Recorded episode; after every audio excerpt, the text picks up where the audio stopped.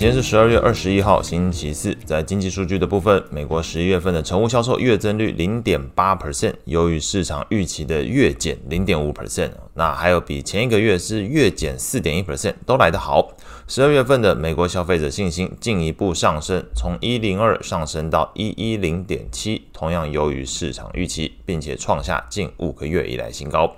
经济数据表现亮眼，搭配英国的 CPI 数据也是呈现显著回落，待会会提到。那都加深了市场对于主要央行降息的一个憧憬，利率持续走低，十年期美债利率跌破三点九 percent 大关。然而，在美股的部分，中场时段过后开始涌现卖压，调节力道主要落在中小型股、晶片股以及。这个昨天财报公布不如预期的特定个股，美股终止了连续九天的上涨态势，标普百指数距离历史高点从盘中一度只差零点五 percent 的一个幅度，中长来看再度拉开到一点五 percent 以上的一个距离。那收盘来说呢，美股五大指数的涨跌幅以跌幅来排，这个费半下跌二点八六 percent，罗素下跌一点八一 percent，纳指下跌一点五 percent，标普下跌一点四七 percent，道琼下跌一点二七 percent。美股七雄除了 Google 上涨一点一三 percent 之外，其余全数收黑。特斯拉下跌三点九二 percent，NVIDIA 下跌三点零一 percent。这两档特斯拉跟辉达昨天跌幅都超过三个 percent，表现最差。消息面的部分传出 Google，那刚刚有前面提过，七雄里面只有它一个上涨，是宣布重组广告销售部门，那成为市场呃对股价憧憬的一个动力来源。所以昨天来说，股价反而是上涨一点一三 percent。FedEx 那是财报获利未达标，同时下修全年财测数据。股价重挫十二个 percent，通用磨坊，那可能大家比较不熟悉哦，你可能去这个这呃大大卖场，去买这个调味料，就会看到有蛮多产品是的通用磨坊他们制作出来的。下修全年营收预估，昨天股价是下跌三点五七 percent。那从这个 FedEx 跟这个通用磨坊，基本上。做出的动作都是下修猜测，那都增添了市场对于经济前景的一个不安疑虑，同时开始质疑是不是对后市发展过度乐观。于是，在情绪面的部分，我们观察到恐慌指数 VIX 大涨九点一八 percent，收在十三点六八。CNN 的恐贪指标状态也从先前的这个极度贪婪，现在回落到贪婪阶段，指标读数从七十九下降到七十二。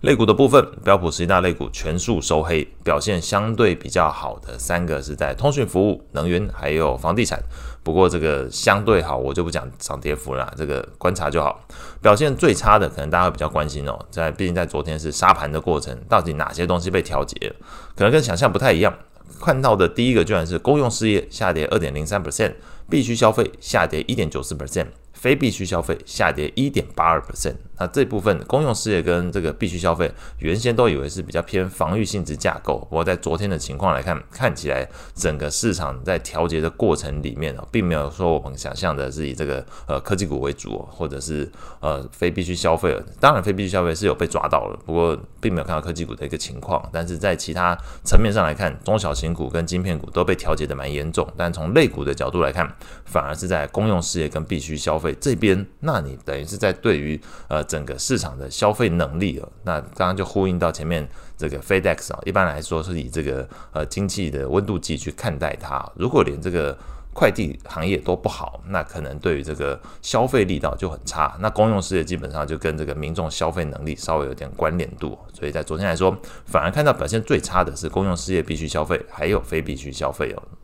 那盘面上来说，这个还有一个。这个出乎意料，中概股这前一天才说它这个是不是有些回神哦？这个没有，又又跌落神坛了。MSCI 中国 ETF 下跌重挫五点零一 percent，金融中国指数下跌二点九三 percent 哦，接近是一个三 percent 的一个跌幅。那观察清单里面，我们看的除了 VIX 指数的 ETF 之外，其他全部集体收黑。